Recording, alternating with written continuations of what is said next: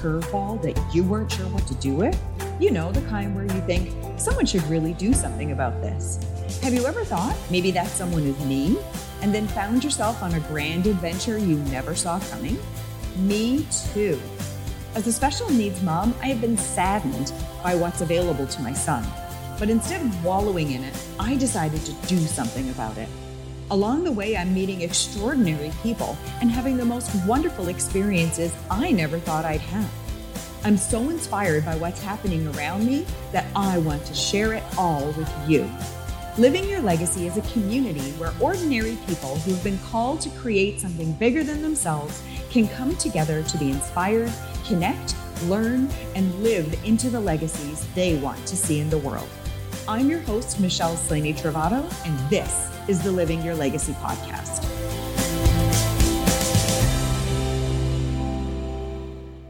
Hello, everyone. Michelle Slaney Trovato here. I would like to take a moment to welcome you back to the Living Your Legacy podcast and TV show. Super excited to have you with us today. On this podcast and TV show, we like to talk to people who do really cool things, not just like the run of the mill things that we all know about, but people who do things that are that little bit different, maybe a little mysterious. We're not really sure what it is or how it works. And we're going to talk to them about how this can apply to legacy. And of course, we love to interview people creating amazing legacies and the professionals who support them. And the lady that is with us today fits a bit into both categories, which is always exciting for me. And it's going to make for an amazing conversation. So let me introduce you to our guest on today's episode. Maribeth Decker, a retired naval officer, like right there, that's interesting, found her calling as an animal communicator. Now, I don't know about you guys, but I'm not seeing the line connecting those two. So I'm going to get her to tell us about it. Um, after becoming a Reiki master, when her Siberian Husky, who I think is named Mitsubishi, cursed her out as she was trying to use her energy healing on him. Now, we need to know that story for sure. He probably thought that language was okay because of her time in the Navy. I mean, you know, guys, think swearing like a sailor. Through training and experience, Maribeth became an animal communicator, a medical intuitive, an energy healer for animals and their people. I like how you put the animals first in that write up. So we'll explore that. She is also the best selling author of Peace in Passing Comfort for Loving Humans during animal transitions. Oh my gosh, Maribeth, that is such an interesting introduction. Thank you so much for being on the show today. I am so excited to be here. that is awesome. So, Maribeth, I definitely want to hear the story of your husky. But before we get there, let's talk about this journey because it's not really something you would normally think for a naval officer to retire and then become an animal communicator. I'm not really seeing the the line that connected you from one to the other. So why don't you tell us the story of how you got there? Well, uh, as uh, the truth is, I'm not quite sure. awesome. I'm not quite sure. Uh, uh, it wasn't like I I retired and said, "Hmm, let's go talk to animals."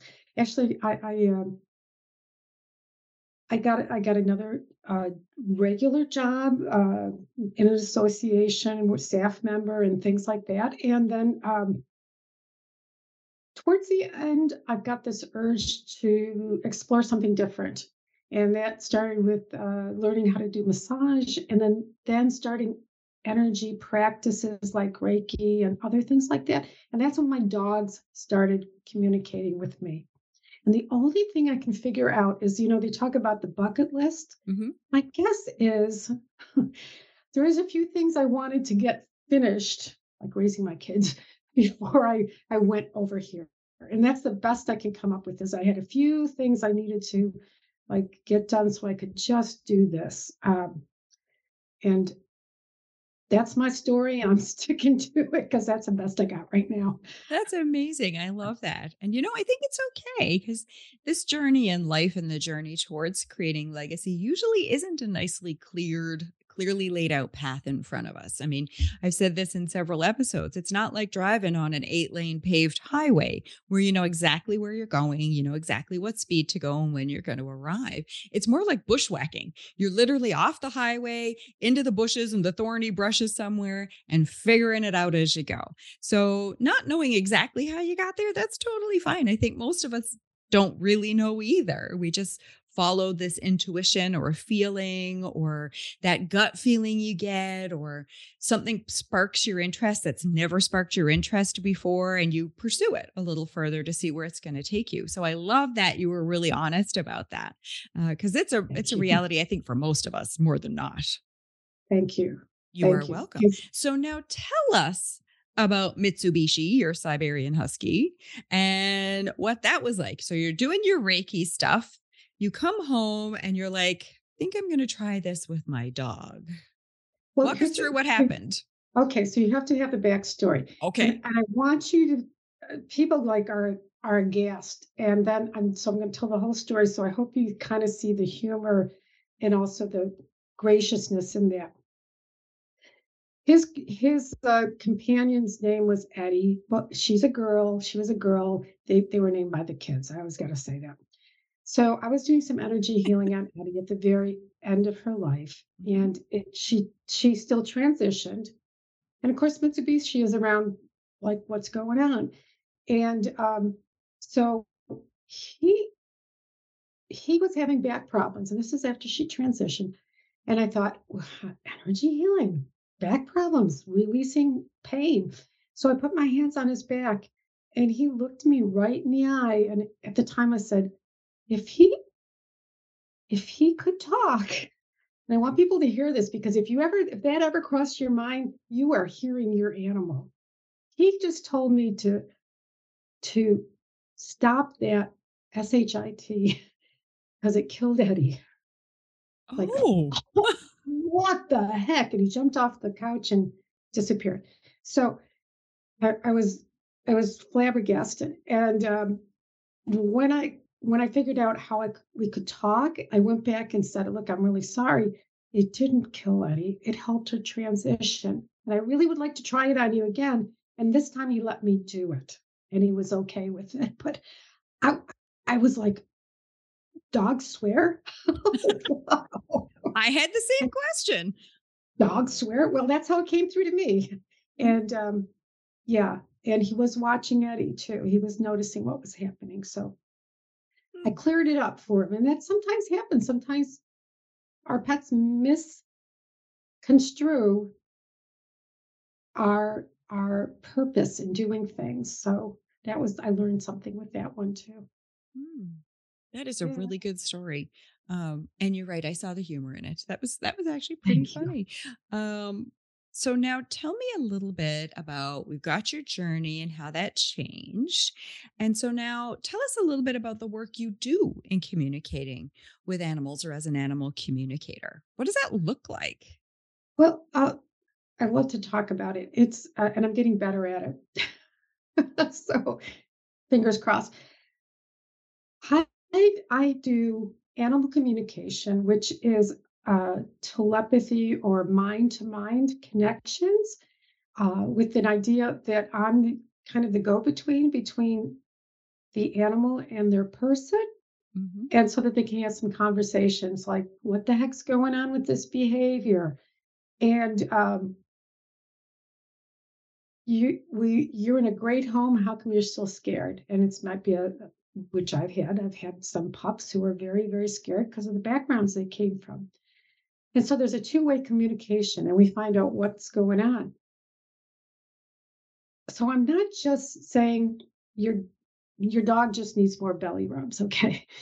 There's usually people come and say why why this behavior or um, how are they feeling physically. Then the medical intuition comes in. I, I can pick things up in how they're doing. I can find out where the problem started. And then we do some healing to release either the, em- how do you say it? The memories or the emotions around the memories of a past event that was pretty awful, or even any of the low vibrational energy that may, may be around some of the physical problems people uh, animals are having and um, some people haven't heard about you know that there's there's energy behind the physical body and uh, so the best way uh, i've understood it is is if you think about the nervous system it's all electricity. And uh, if you've ever been around when when lightning strikes you can hear it but you can also feel it. So that Mhm. that, that electrical energy comes through emotions memories physical stuff there's an energy that's around there as well as the the body so that's what i do all that so we're, we're kind of sometimes we're relationship solving and sometimes we're doing behavioral and sometimes physical Cool. So okay tell us now, what kinds of animals have you worked on? I'm super curious. Um dogs and cats are the most frequent but uh done horses miniature mules don- min- actually miniature donkeys. They're pretty nice. They're like big dogs. Um parrots cockatiels uh let's see what else rabbits guinea pigs. I think i talked to a snake once recently here um so that may give you a good idea that's that's that's what comes to mind um, who i work with I can't imagine talking to a snake. I might talk at one. It'd be something like, stay there. i know i get that reaction from a lot of people uh, luckily for me I, I got i got no issues with snakes they're just like hey Mm. Yes, um, that's that would be very interesting. Um, and I love your comment about miniature donkeys being like big dogs. That's very cute. Um, love that. So now, why would people connect with you about this? Like, what kinds of things have you heard people say that drives them to come find you? Well, there's some uh, very basic behavioral problems. Um, talked to a lot of cats who weren't using the litter box. I And don't cat. I pee feeling stinks. somebody's going to raise their hand. Um, and and there's we've we've had some luck. You know, cats make their own decisions even more than dogs. But uh, working with that to find out if it's a physical thing, excuse me, or it's um, or there's some emotion attached, and what do we do with that? Uh, dogs, uh, a lot of stress related things for dogs. Um, or fear, aggression. I'm not an animal behaviorist, so I'm not going from that. I'm I'm not going from the how to maintain their physical world and and give them physical ideas on how to behave. Uh, hmm I'm doing the telepathic side of what's going on inside, and can we change that? So there's anxiety, uh, fear, uh, guard, guarding food, uh, how they're feeling physically, uh, what the issue is, um, and even as they get closer to the end of life, uh, again, I guess is another way of saying how are they feeling? Are, are hmm they up to more treatments? Are they like it's hospice time? You know, things like that, and and uh, helping people get ready for transitions, and um, sometimes even connecting with the animal after, where it's just to help people feel good about that. hmm I think I Yeah. covered it. That's that's really super interesting and I want to just talk about that end of life stuff for a while and focus in on that because I I know you have this book and I want to talk a little bit about your book and then I want to ask you for some tips cuz I hear uh, lots of the people in this audience are parents and there's lots of family pets and there's always an issue that comes up around you know, say for example, when I was growing up, um, we had a cat that got struck by a car, and my Mhm. father found her on the side of the road. She was still alive, but she'd had kittens. And then there was this whole thing in our house about how to explain it to my sister and I, how to handle that process because it was brand new for us. So I want to talk a little bit about that and some tips that you might have for parents in handling that piece of things because it is kind of um It's a hard thing to make decisions about, and of course, there's some age appropriate things and some not age appropriate things that people can do. So, let's talk first though about your book. How did your book, Peace in Passing, how did that come up for you? Um, it came up uh, the first time I wrote it, it came up because I, I was working with a lot of people at the end of their animals' lives, and I was gaining a lot of experience about uh, how we can how we can make it better and what to expect during the transition and even afterwards how to how to look for the signs that they've just come and connected with you. Uh, and um, then I, I i rewrote it when i realized our grief starts when our animals uh, begin to decline physically or we get a really nasty um, note from the uh, vet, the vet about about their prognosis or what, what they have and and I mean I I imagine that a lot of us have been given that and it and it just starts you in the looking forward to their death hmm and how do you handle that? Hmm so that's why I and I had a lot more information about mindsets and how to how to help yourself along through there. Hmm it doesn't take away the grief because grief is grief is expression of how much we love them. You know if you didn't you don't grieve you don't really grieve over somebody you don't have feelings for. You might say gee that's too bad so and so died.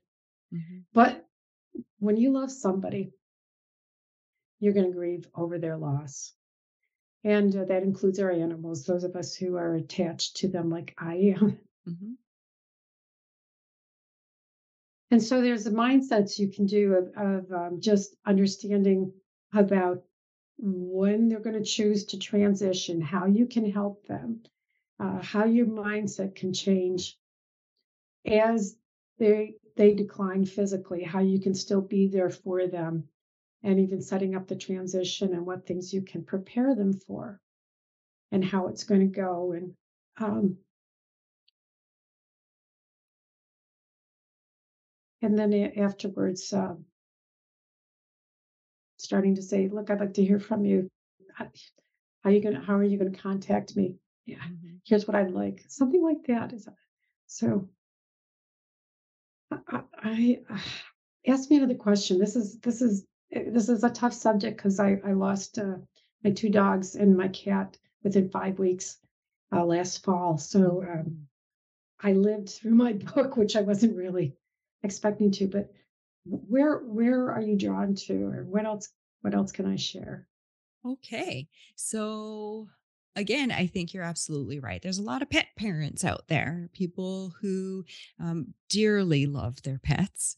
And clearly, that is something that those of us who are pet owners and pet parents must really be prepared to address. You're right. So let's switch to the question around how to handle this if you have human children as well. And so you got this this pet that might be aging or like in my my case when I was younger it was a cat that was struck by a car. Um, what are some tips you could give to parents to help their children work their way through this? Um, I I I think uh, I think one of the things that pops into my head quick enough is to not not uh, make it any worse for them than you have to. Like, um, so I would not have shown the kid dead kitty to my kids. Right. I mean, I hopefully that's that that's like a given. Uh, but but I remember when my granddaughter, her dog was passing away, and um, she wanted to know what was going to happen to him. And um, I said, well, who who he is is going to kind of just come out of the body and still be there. And then the body is going to be put in a very warm place so you get the ashes back. So I wanted to give it a real gentle thing. And if the kids are up to it, have them be there. If you know, we know our kids, we know what they can do, but Mhm. have them be there so they see. Mhm. Uh, one of life's lessons is knowing that we can survive the death of those we love. We Mhm. we are we can. Mhm. We can love them and we we can get through with it or through that grief and still move on. I So love that you said that. Yeah, As much as possible, as much as your child is capable of, and you're right, we all know our kids and we know what our kids are good with and not so good with. Have them be a part of that process. I know from my own children, they know when I'm keeping something from them. They might not know what it is, but they sure know if I'm keeping something from them. And my youngest in particular will say things like, What aren't you telling me? Whoa. What what aren't you telling me? What do you know that I don't know? And he's very intuitive and perceptive that way. And and he's also very vocal. Now, not every kid's going to be that vocal, but I do know kids are very perceptive and they pick up on those feelings, those worries, even the conflict like a parent would have around how much of this do I share? How much of this do I not share? Right. Because a family pet is a part of the family. The word family comes first.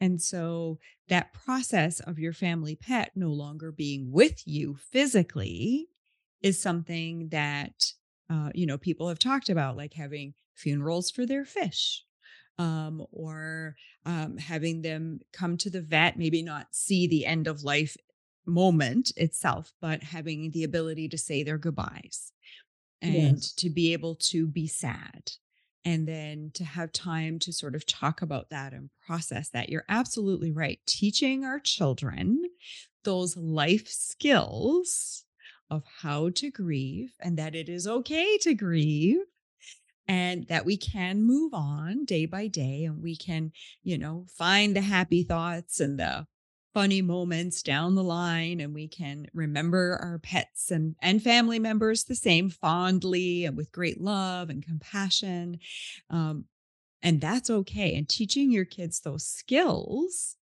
as young as they can handle it i think is a really good thing um, i also think you need to prepare perhaps other people around your children. So, for example, I remember when I was teaching uh, that a, a kid came to class and said, My fish died yesterday. I'm like, not sure what to do with that comment because it's right out of the blue, right? But it was important and they wanted to share that piece of information. And so, arming the other adults around your children too for the fact that they're probably going to want to talk about it. And they may talk about it in a very matter of fact way. They may be sad, right? And then to arming other people with the tools and the skills and the strategies to also be support people for your children as they're working their way through that process is good. And I love what you said there about explaining how the pet physically won't be there any longer, but they will be with you in spirit. And I think that that's an amazing, amazingly comforting thing to say to a child so that death doesn't have to be this really big, scary thing. Now, I have heard people, I've heard of people who have just simply told their children that their pet was going to sleep and then they don't wake up anymore. Um, and that I see your reaction is exactly what I thought you were, I would see from Holy you. cow! What what do I will I will I let happen to me, mommy, when I go to sleep? Exactly. You're right. What the heck? So, not a wise decision to do that, especially if your child has uh, issues with sleeping anyway. They may not sleep anymore now. Yeah. Um, so, I recommend gentle honesty is always the best policy. Gentle Yeah. honesty. Is. Be gentle with them. Recognize that you know their brains are still developing and and they don't have full understanding of you know your your pet lives for this many years and you're probably going to live way longer than your pet um, right so again gentle honesty is just such a good policy and then being prepared because it's going to come up a few times and i think you got a few extra things to say about I that do, I do. Thank you. As you, thank you for um, bringing it around to that. One of the things that we did, and a lot of people are doing now, and if you do it with your kids, is like think about the thing that they love the most and do it together as a family. Uh, like we took, uh, we took our the doggy uh, couldn't walk anymore. So went in the little Red rider and took him down to D- Dyke Marsh Park around ours off the Potomac River. And it was my husband and I and our two dogs at the time and and my son's family. And that was the last time outside. And we all did it together. So we have this really beautiful memory. Mhm. Uh, and and that's cool. And about the uh, memorials, yeah, I have in, in my book, and thank you for saying that. They had a memorial for one of the let's see, one of the smaller animals, whether it was a guinea pig or a rabbit. And then and people sometimes don't quote unquote shrines where there's the collar and there's a picture and Mhm. somebody wrote a poem and somebody somebody else drew a beautiful um, you know, crayon drawing. And so there's a little place that you can look at and you feel. And the kid, the young man that I'm talking about, who's probably about 12 at the time, and his mom put this together. Mhm. So they felt like they weren't forgetting them. I think that's they, beautiful. And what a nice way to bring your children into it with you. I would even go so far as to say, um, have your children be part of the planning. What would they like to see? What would help them? Right. that's Um, true. and so let them be part of the planning of whatever that's going to be.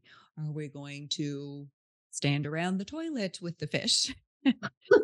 as silly as it sounds, I know people who've done it, and everybody says a few words about the fish, and then there's a whole ceremony, and and then the fish is And and we did with my with my kids being so little, we when we had one of the little, I think the one of their little birds, very small, uh, put in into a little shoebox and and sh- the kids buried it in in the yard and Mhm.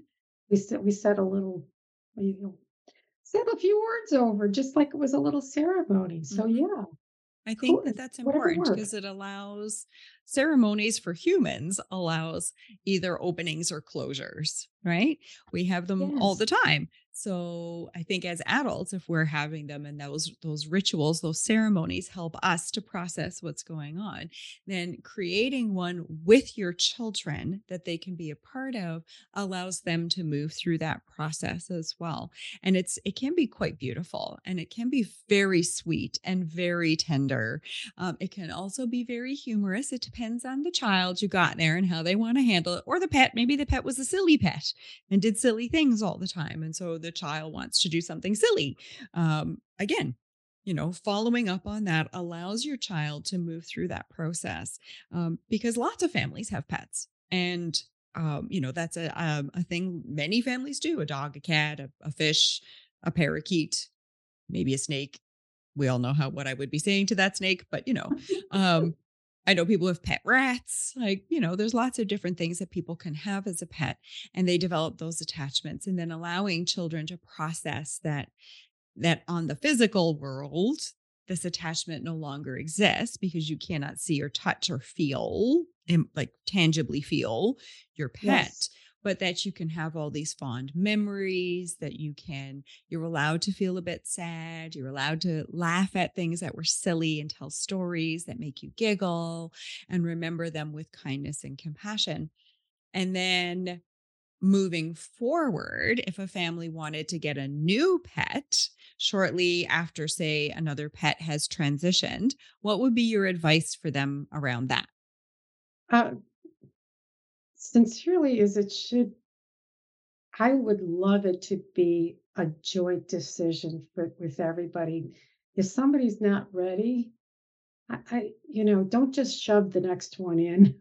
hmm um, and usually there's somebody who, in my experience, in my own family, there's somebody who's really ready to get the next one, and um, somebody else is still, which is me, who's like, I'm still grieving. I, I am not ready. And so, if it maybe it's the child, I don't know. Maybe the child's really ready, but mom or dad are like, give us a few, give us some time, sweetheart. hmm Um, this is something that we all need to be really committed to. We really all, all want to be excited, and it's going to take me a little more time. Or are we all on and let's go? Let's go find that dog or that cat or that rabbit. Mm-hmm. I love what you said there.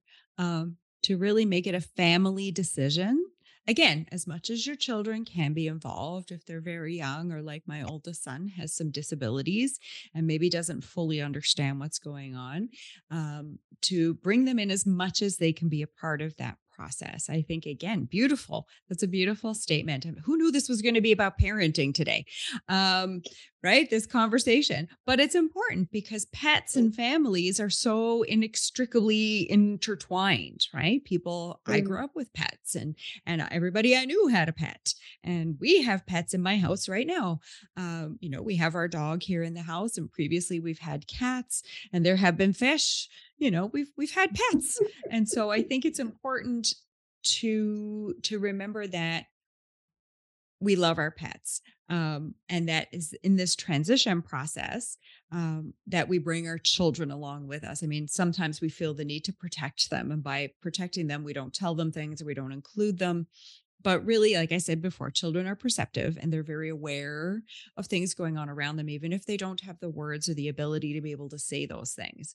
So bringing them with you takes a little more time takes a little more effort having those conversations it's difficult it's not an easy conversation to have right Thank you for being a part of the Living Your Legacy podcast community in 2022. We can honestly say 2023 is going to be an exciting year. We've got some new things going on that we'd like to share with you.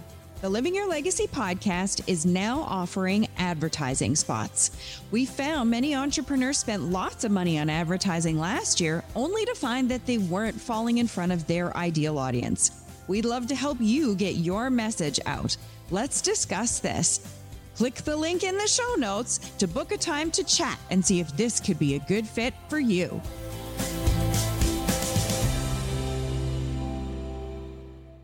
Now, let's switch gears and talk about when a pet joins a family. If you've got children, what are some advice that you would give to families about a new pet coming in? Ooh, that's a tough one. Let me think about it because I, I, I think I just uh, winged it. uh,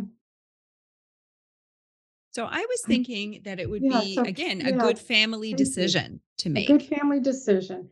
Um, uh, so here's what comes to mind, and, and hopefully we can talk more about it. I think it's really important for for um, parents to watch the interactions as the the pet and the kid learns how to be friends mm. and watch for like um, if you have a young kid and you got an old i can i just remember my dog missy uh, and my my patrick when he was about a year old and he was he was like pulling and stuff like that and she wasn't having any of it and so, like, watching that, and she did a really smart thing. She just like went, ah, I'm really mad at you. And then she jumped and ran away. And so I knew, like, I always need to give her a place to to get away from the kids. And I also need to notice when they've had enough, mm-hmm. um, so that the interactions are always good. Uh, and maybe teaching children to have i hope empathy if you got somebody who's come from a tough background and there's some real quirky stuff going on you know we can help them open their hearts to these little dogs and cats or whatever's mm-hmm. coming in giving them time to get used to things and uh, i really hope it would be a chance to help our children learn to love those that that uh, are, are a little bit different, a little bit harder, and then get that back in return. Because I think you could start empathy. I think having pets is a great way for children to learn empathy. If we're mm-hmm. if if we can just look for chances and ways to help them interact in that way. Mm-hmm. I think that's extraordinary. I also think responsibility Mm. um, you know, to help build that bond between a pet and a child, allowing the child to do things like, say, for example, being involved in feeding the pet. Um, because the association with food and and people for pets is usually a really positive one depending on the circumstances but in my family the person who feeds the dog gets all his love when the food's coming right so so how, building that in it's also good responsibility building for the children right to understand that Yeah. that we rely on each other we are an interdependent species Yeah. I'm and talking to tell you a funny story. All right. yeah. So I do remember Patrick at that same age. We were stationed out in, outside of San Francisco, and Missy, he he couldn't say her name, and he he was at the age he was like, hmm hmm that's as close as he got. But he and I would go out to pick up poop in the backyard, and his job was to find the poop, and my job was to pick it up. and was he we very started skilled at we it started him at a very young age. Hmm But he had fun with it. It's like that's amazing to search for. Uh, luckily, the, we also had search for, for other stuff, but we, we had a little fun there. That's good. I love that. And again, I think, you know, when you're working with your pet on learning maybe some skills like how, when to sit, how to sit, what are you going to say? Are you going to say the word sit? Is there a hand gesture associated with it? You know, usually a lot of those things are taught with treats. And, um, so thinking about how you can involve your children in that process, right? And then that Yes. builds that relationship between them and the animal as well. It also allows them to see you engaging with the animal, but the animal to see you engaging with them as well. So there's a Yeah. bunch of learning that goes on there. And if it's done in a way that's kind and humorous, then everybody walks away from that feeling good. And those building blocks of the relationships are in place. And of course, teaching your children to be responsible, well, that's never a bad thing uh, No. because we need responsible adults. so, you know it's it's good it's a good thing to teach our children as early and as often as we can so i love Mhm. that piece and then looking you're right pay attention to the pet too how are they engaging with the child is there something the child does that the pet loves that's something you can follow up on and say you know um, the dog really loves it when you scratch him right there under the chin like you just did so the next time you talk to the dog, why don't you try to scratch under his or her chin? Yeah. And I bet that Mhm. that dog's going to really like that. Or, you know, you pulled the dog's tail and the dog growled a little bit. What do you think that means? Oh, probably didn't like it. So maybe we shouldn't do that again. Right. And so teaching the child to pay attention to what the dog is doing. Um, we have a service dog in our house. And of course, he's trained to be um, very obedient. Uh, he follows commands extraordinarily well, as he Mm. should.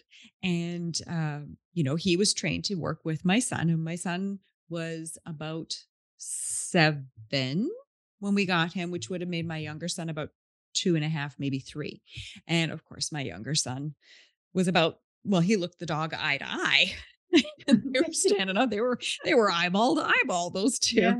And so, you know, big dog, little boy. And uh, it was very interesting to watch that relationship because my little guy did pretty much everything to the dog. And I mean everything. At one point I heard this this whining and I came around the corner and the dog was sitting and my son was standing in front of him and he told the dog to open his mouth and he was holding the dog's tongue in his fingers and looking at it. And the dog was like, ah, can someone come? but he didn't bite him. He didn't get aggressive with him in any way. He just kind of whined loudly enough for one of the adults to come. In which case, then we had a conversation with my son about how he shouldn't really do that. And the dog probably doesn't like it. And, you know, our tongues would get dry and Absolutely. his tongue's going to get dry. And that's not comfortable. But it was really funny to watch. So the dog developed this one thing, and that is that he would stay completely still and just growl. No teeth bared, no nothing. He would just, it would be a very quiet little growl, but there was a growl. And I taught the kids this is him saying, stop it. I don't like that. It doesn't feel good. And so once we once he started doing that and we paid attention, um, it was good. We still do that to this day. I'm like, you know, the dog's growling. Pretty sure he's not liking what you're doing there. Um, and then usually he gets up and makes his way over to me because he knows mom will make the kids stop. You know, that's a really good point because um, maybe probably people know this, but the growling is like the first one that says politely, please stop. And then if you as if like they if we tell them not to growl, if they get angry enough, they move up the ladder to make sure that their point is known. And so I love the fact that you said just listen to the growling because then he doesn't go in. They don't have to go any farther because doesn't. listening. to him. Mm. So teeth don't have to get up. The none of that happens. Nope, Got it. nothing happens, but it was it was funny because it came from the dog. It was not something we taught him. It was a situation, not the one with the tongue. He whined on that one, but on another on another one. Um, and it may have had something to do with exploring the fact that his bum is right below his tail. There was there were like I said, this child's done everything to the dog. So um and just in an exploratory way, not in an unkind or Right. cruel way, just curious about the dog's anatomy is different. And, you know, there's fur everywhere. And, you know, what, how far does his ear go in? Cause he has big floppy ears. You know, he's just curious about him. And so the dog would be- get very still and just the growl. And, and I thought, oh, well, how smart of you to to make that decision that this is a small person who clearly doesn't understand nothing is being done maliciously or to hurt you. This is curiosity and you know he adores that my son adores the dog. They're still like best friends. I used to find them asleep together all the time on the dog bed when he was little and that he would be cuddled up and the dog would have two legs. He'd be lying on his side two legs over my son like as if he was spooning him um, I found them like that all the time. Like they adored each other. And so, looking at it from that perspective, I thought, gosh, this dog is teaching all of us something here about how to engage with him. He didn't want to be, he's a big dog, and he didn't want to be aggressive or knock over my son or any of those things. He recognized that there was this real kinship there. But some of the stuff that my son was doing didn't feel so good. He's like, "Mm, I Right. don't like your finger in my ear. Right. And it's a, it's a very polite dog way to say, please don't. Yes, like, and we're done now, Yeah, is what I used to say to my son all the time. That is the dog telling you, and we're Mm. done now. so we need to listen to that. Um, and then, you know, they would carry on doing whatever they were doing and loving each other.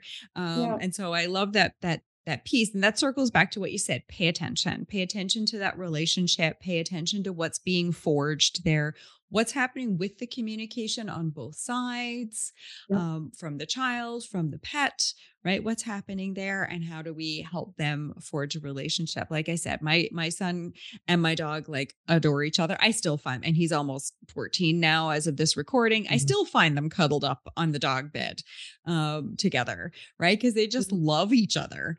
And so I think that that's so important when you got children and pets and you want to teach them about that. And I love you talked about empathy. The world needs more empathy right now, for sure.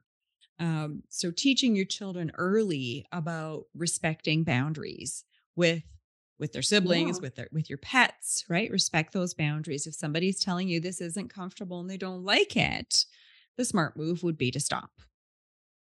Right? Absolutely. That's the smart decision in that case. It is. It is. And it's um, empathetic and it's it's emotional intelligence. I know there's lots lots of good things that being taught there. Yep. And I agree. Having pets is an amazing way to forge relationships. I know over COVID, lots of people got pets because this idea of being alone is hard. As human beings, Yes. we are designed, we're social creatures.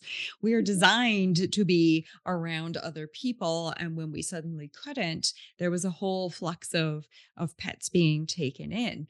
Um, and and in some cases people handled it really well and other cases not so much. So we're seeing pets with behavioral things now because they were brought into a situation where the person was home all the time and 24 hours a day and then they went back to work and that transition didn't go very well or was really Yeah. hard. So if somebody has got a pet that's dealing with some of these things from covid what would be some tips that you'd give them? So, so um, I uh, let's see. Depends on the pets, but um, no, this is not an animal communication point of view. Uh, but first off, maybe they need somebody needs to be with them a little bit. So if you got a chance that you can take somebody can take care of them come visit them or see something like that, because uh, I uh, the animals that you live in our house generally enjoy company. They're not meant to be by themselves. It's Mhm. not just, they're not wired that way. And so, whatever you can do to, to give them some company really is cool. Um, from an animal communication point of view, if you get intentional about explaining to them that you'll always come home and I do that with visuals. So you can imagine that you say, I'm going to be gone, I'll be back. And as you say, I'll be back, you show them, you, you picture this in your head and you, you just have the mindset, just like they're going to get this of you coming back in. Mhm. I'll be back. And then you might even say, This is animal communication. Have some pictures of things they can do while you're gone. You know, where's their bed? Where's their food? Where's their toys? What window can they look outside of? Um, remind them of things to do. And then um, there's a way that I have that you can connect from the heart and even think about them when you're at work and just send them some love and say, or where, wherever you're at, I'm coming back. I love you so much. So, so they don't feel forgotten. Mhm. So there's a little, I think a little bit of both. There's in the physical world and there's also the the connecting tel- telepathically. And they mm-hmm. love us a lot. They're ready, they're ready to hear stuff from us. So it's a it's a good thing to do. Oh, I love those suggestions. That's a great idea. Just like you Yeah. would tell your children that you're you're leaving, you'll be gone for 10 minutes or an hour and you'll be mm-hmm. right back. I think that that's great to to offer that information to people. Okay. The important part, it because uh, is it's not just the words, but you have a picture in your mind Mhm. Because and and imagine that they're actually getting it. And you don't know how this works. You don't have to. You just say, okay, show them you know coming back in the door. Yay, everybody's happy. Thank you for letting me just clarify that point. Absolutely. I think that's amazing. So now I know that you've got a freebie um, that you're offering to people. Five things your pets want you to know. Tell us a little bit about that. What do our pets want us to know? Well, um,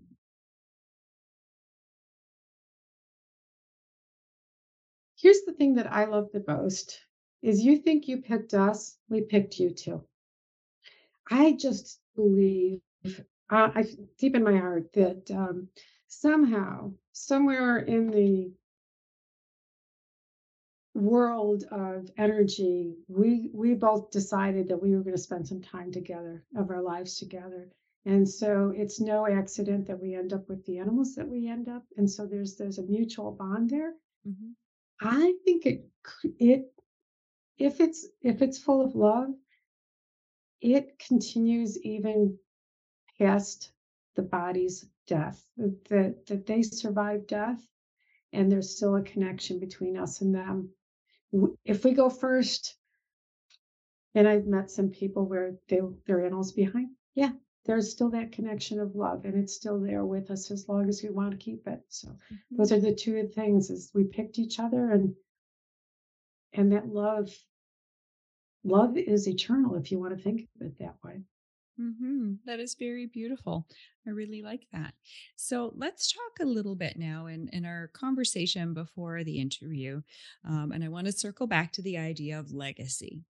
Um, Mhm. obviously, this this podcast and TV show is about creating legacy. So let's talk a little bit about the legacy that that you're working on and what you would love to see out in the world.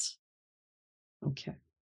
So in my connection with animals, I've realized that there's there's a much greater depth to them than maybe we were we were brought up to believe. And I think there's a lot of research about that. So I would love to see actually I'd love to see more people communicating uh, telepathically with their animals. And even if you don't, to start treating them like they are they are fully 360 degree fully functioning beings with emotions, thoughts, desires, feelings, and that we would start treating them with as much as care as- and respect as we do in our best day with humans. I'm going to have to say it that way. Mhm. But I would really love for everybody to figure out a way to be a bit, a bit kinder to the animals in their world. Well, however it shows up for you, um, you know, even if it's some folks uh, foster dogs and cats, some people uh, find and create foundations to help animals. Uh, some people tell the world about things that need to be changed and how we how we uh, treat animals. And it's and and of course it's our pets, but I would even love it to go to all species because I think once we get back to respect and love for the whole, I'm going like this, the whole planet, we might be able to shift um, how things are going to turn out for us as human beings on the planet. That is a very good point. Um, and you're right. We don't know. I, I, as a teacher, I always heard lots of kids saying that they wanted to do something for animals. And there's lots of organizations that you can get involved with or um, join or start. I've heard most recently, locally to me, that they have pet food banks because with the changes with COVID, with the job insecurity, lots of families have pets. And if the family has food insecurity, then you can bet so does the pet. Yes. Right. So people starting up pet food banks or in disaster zones. Uh, again, locally, we've had floods, we've had fires, we've had one right after the other. yes. Like hot, one finishes and the other starts. And of course, it's not just families that are impacted by that, but the animals around too. So you think of farmers trying to save their herds, uh, you think of people trying to save their pets in a situation, you know, where there's flooding or where there's uh, fires or whatever there is, earthquakes, tsunamis, like whatever is happening. So there is certainly a need worldwide for people to to be able to do something good right? Um, around yes. the world. Yes and it, and it, can be local or it can be global i, I like to I, I like to search out folks that are doing good and um, i like to support them financially really. Um, the other thing i learned is uh, i didn't make the connection immediately but if you find some good conservation groups because there's, if you think of wild animals, they need a little more land to live on, and you get conservation groups that are keeping enough land for orangutans to mm-hmm. survive and thrive. And um, you can name any animal that needs a place to live. And if if if you if you've got a conservation group that's working to keep more wild lands around, mm-hmm. that's another place. If conservation's your your cool place, find one that that thinks about what what the uh, impact is on animals and uh, go for the, those folks and you know however it can be i i adopt um, i adopt from places where uh, there's shelters or uh, spcas things like that. That's, that's half the way that i part of the way that i do it also so we've all got our thing that we could do it's what really grabs your heart and you say, okay, yeah, I want to do this. Mm-hmm. I would love that if more people did that. What a great legacy to put out in the world, right? Um, to look out for not just our people, but the animals that are that share this planet with us as well. I love that. And I'm guessing you'd probably like to hear from people if they were doing something or decided to take on a legacy of some sort. I would love that. Yeah, absolutely. Very good. So you heard it here. If this is what you're doing already, if this is now what's inspired you to go do something, then absolutely reach out to Maribeth and get in touch with her because um, she would love to know what's going on and what organizations are out there and, and what mm-hmm. you're doing in the world. Because again, if you're doing it, I bet there's somebody along the way who might like to support you too. Absolutely. Right? Absolutely. I love that. And I love the direction this conversation went in today, talking about families and their pets and, and the journey with animals. Like, there's a lot of really cool things there.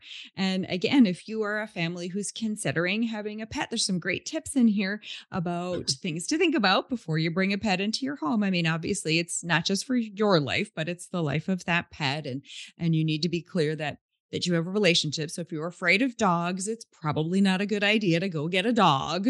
Um, I don't see that situation ending very well unless a lot of work goes in to sort it out. Or, you know, if you're allergic to cats and you bring a cat home, well, you need to kind of deal with the fact that we can't keep them trapped in a small space because they're cats. Um, and, you know, you're going to have cats around you. And if that's a problem, then it's probably not a wise decision.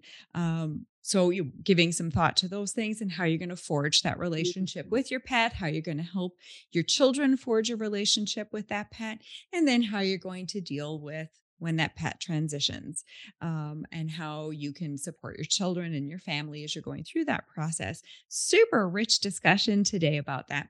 And Maribeth, I'm pretty sure that there's going to be people out there who are going to want to connect with you after hearing this, hearing your story. Maybe some people who are retired Navy people who are like, that woman's doing some cool things. I need to talk to her. Um, or maybe there's people who like adore their pets and are having some challenges and they don't really know what to do and they might like some more information. What's some ways that people can find you? Well, uh, um, do you, let's see. So you've got, I've got my website. Um, which I've tried to put as much information on it as possible. It's uh, sacredgrove.com, S A C R E D G R O V E.com. Can I be funny here? It's sure. not scary, scary grove. I've heard that. So it's not scary grove and it's not sacred groove. Okay. That those are two very different things. I know. It's like no, sacred grove. Sacred grove. Okay, and you can also email me, uh, maribeth at sacredgrove.com, M A R I B E T H at sacredgrove.com. And I'd, I'd love to hear from you. Thank you. Fantastic. So if you didn't get a chance to write those down because you're driving, don't be distracted while you're driving. Um, all that information will be in the show notes. So you can click, just scroll down at the bottom when it's over and it's safe to do so. And all that information will be there for you. Uh, Maribeth, this has been a really interesting and unique conversation today. I'm so excited that we had this opportunity to share this information because, again, we don't know you and I who is listening who maybe has a real love for animals and now is suddenly thinking about, oh, I want to do something in this field, or somebody who's doing something or would like to do something and isn't quite sure about what to do. Now they have someone to connect with where they can bounce ideas or get information or all that kind of stuff. I think this has been absolutely amazing. Thank you for sharing some of your time with us today. Oh, it's been such delight to talk about all this stuff. Thank you for taking me down these roads. It's been lovely. Oh, I love a good journey. Let me tell you, it's yeah. always fun. Thanks for coming with me on it. it's Michelle. It's perfect. Does the thought of follow up give you a foul taste? Do you find yourself wondering how you can ever stand out from the crowd, but need it to be easy and convenient? With a system like Sendout Cards, you can stay in touch and top of mind with only a few keystrokes. People's inboxes might be full, but their mailboxes are empty. Reach people literally where they live, work, or play, and watch the warm fuzzies go to work for you. See the show notes for a link where you can send your first card on me.